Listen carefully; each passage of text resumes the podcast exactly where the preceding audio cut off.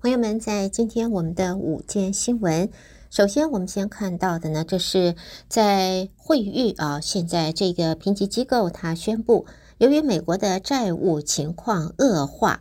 美国政府管制也日趋崩坏，因此呢，把美国的信用评级由 Triple A 三个 A 降到了 Double A 了，而且是 Double A Plus。白宫和总总统拜登连任竞选团队是不满决定之余，也指责共和党和前总统川普都要为此负责。在会议的高级主管在昨天说，机构调低评级，其中一个主要原因就是华府由2021年国会骚乱。管制效率就持续的恶化，让人担心联邦无法解决财政和债务问题。而惠誉做出这次决定前，曾经和财政部开会，强调这一层的关注。在惠誉公布消息之后，也引发了拜登政府的不满。白宫发言人尚皮耶则说，美国的经济复苏程度在全球所有主要的经济体当中是居第一的，因此降级的决定是脱离了现实。而且尚皮耶也指责共和党是奉行极端路线，损害了政府管制和民主制度，坚持向富人和大型企业减税，威胁到经济的稳定。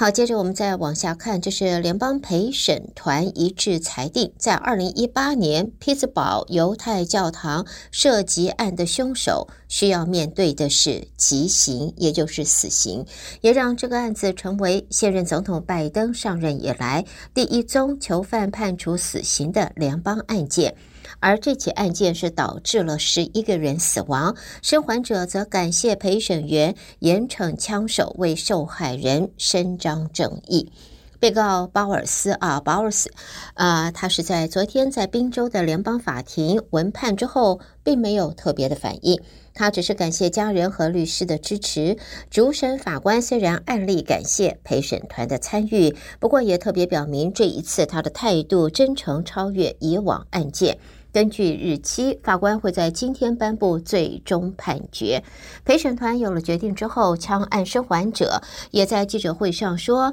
那么，呃，这个仲裁结果是反映了法庭彰显公义啊。那么这一次的判决也是拜登二零二一年上任以来第一次有联邦案件的被告被判处死刑。但是，拜登竞选时曾经承诺废除死刑。”司法部也为此颁布了指引，搁置了数百宗案件行刑。白宫发言人则说，虽然枪手要为自己的恶行负责，但是呢，这种极端的刑罚是没有办法让已经死亡的十一名死者复生，也没有办法抚平生还者的创伤。总统拜登会为受影响的民众和社区祈祷。而这一宗惨案是发生在二零一八年的十月二十七号，在当时匹兹堡的生命树 （Tree of Life） 犹太教堂正在举行安息日的崇拜，而枪手闯进之后，高呼“所有犹太人都要死”，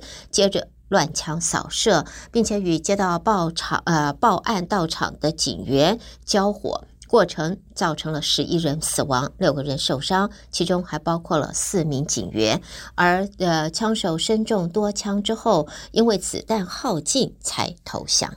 好，我们接着再看到，这是美国的国立卫生研究院在昨天宣布，阿拉巴马大学伯明翰分校传染病学部的主任马拉佐啊，将从今年秋季开始，他会接管国家过敏和传染病研究所。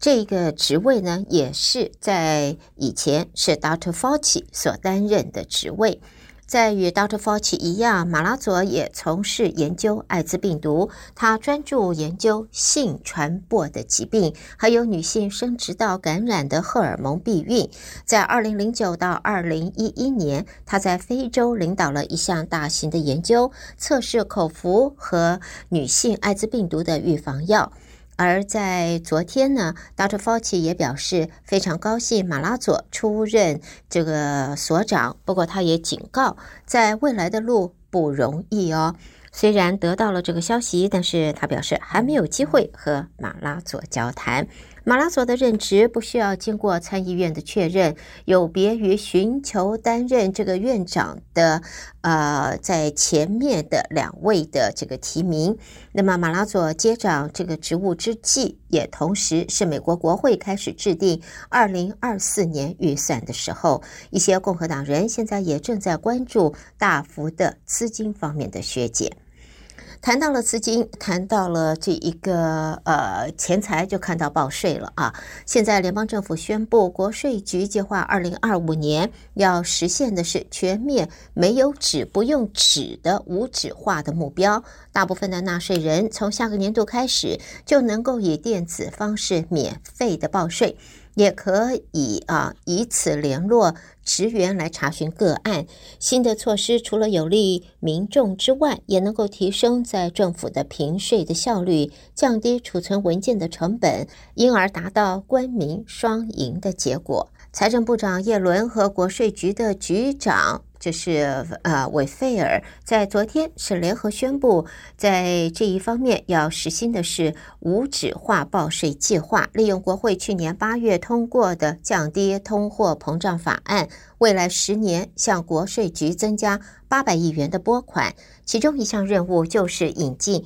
免费电子报税系统。叶伦参观了 Virginia 州的国税局纸本报税表的处理设施时，他表示，部门正朝着数码方向，在这个方向往前迈进。好，我们在新闻方面下边呢，看一些和生活相关的报道。这是在研究显示，新冠疫情期间用远距离啊这样子的学习，让学生们还是能够继续的吸收知识。不过呢，现在也看到，似乎也影响到这些学生在初入职场的竞争力，从而让全美国各地的雇主和企业陷入了困境，特别是涉及到专业服务还有技术的职位。这样也解释了为什么全国生产率过去五个季度连续下滑，为至少到自一九四八年以来最长的收缩的情形。研究说呢，疫情期间超过了十万名的护士离职，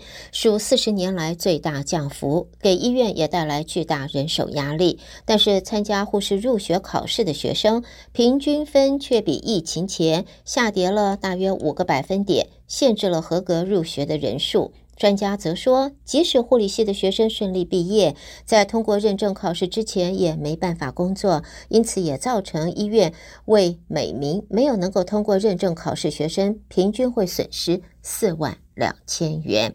在现在呢，招聘团体也说，新冠疫情以来，求职者的行为以及一般就业考试的表现都是急剧下滑。有专注工作能力培养的团体则说，雇主应该停止根据技能来进行招聘，相反的，应该看看求职者的学习意愿了。另外呢，也看到，哎，就要看看朋友们有没有去买彩券呢？买彩券的话，现在我们可以看到 Mega Millions。继续还是没有人中奖啊！明天又要抽奖了，明天八月四号又要抽奖。如果你觉得手气不错，感觉不错，朋友们去试试看吧，买张彩券吧。现在 Mega Million 继续没人中奖，头奖还是缺缺没人领，巨额的奖金再次往上累积。在明天开奖时，它的这个奖金应该会达到十二点五亿元。如果有任何一位幸运儿独中的话，一次性的现金可以拿到六点三亿元，它的金额是历来的第四高。提醒我们的朋友们哦，在今天感觉怎么样？嗯，感觉心情不错，手气不错，赶快去买一张 Mega Million，试试看自己的运气。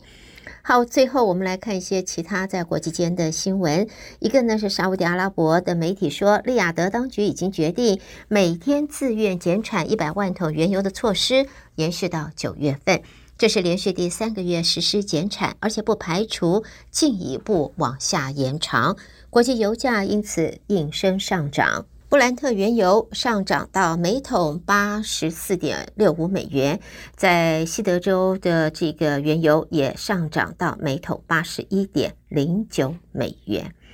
朋友们带给大家，这是在今天我们的午间新闻。午间新闻，胡美健为朋友们编辑播报，也谢谢你的收听。在这里稍微休息一会儿，欢迎朋友继续收听在接下来的节目。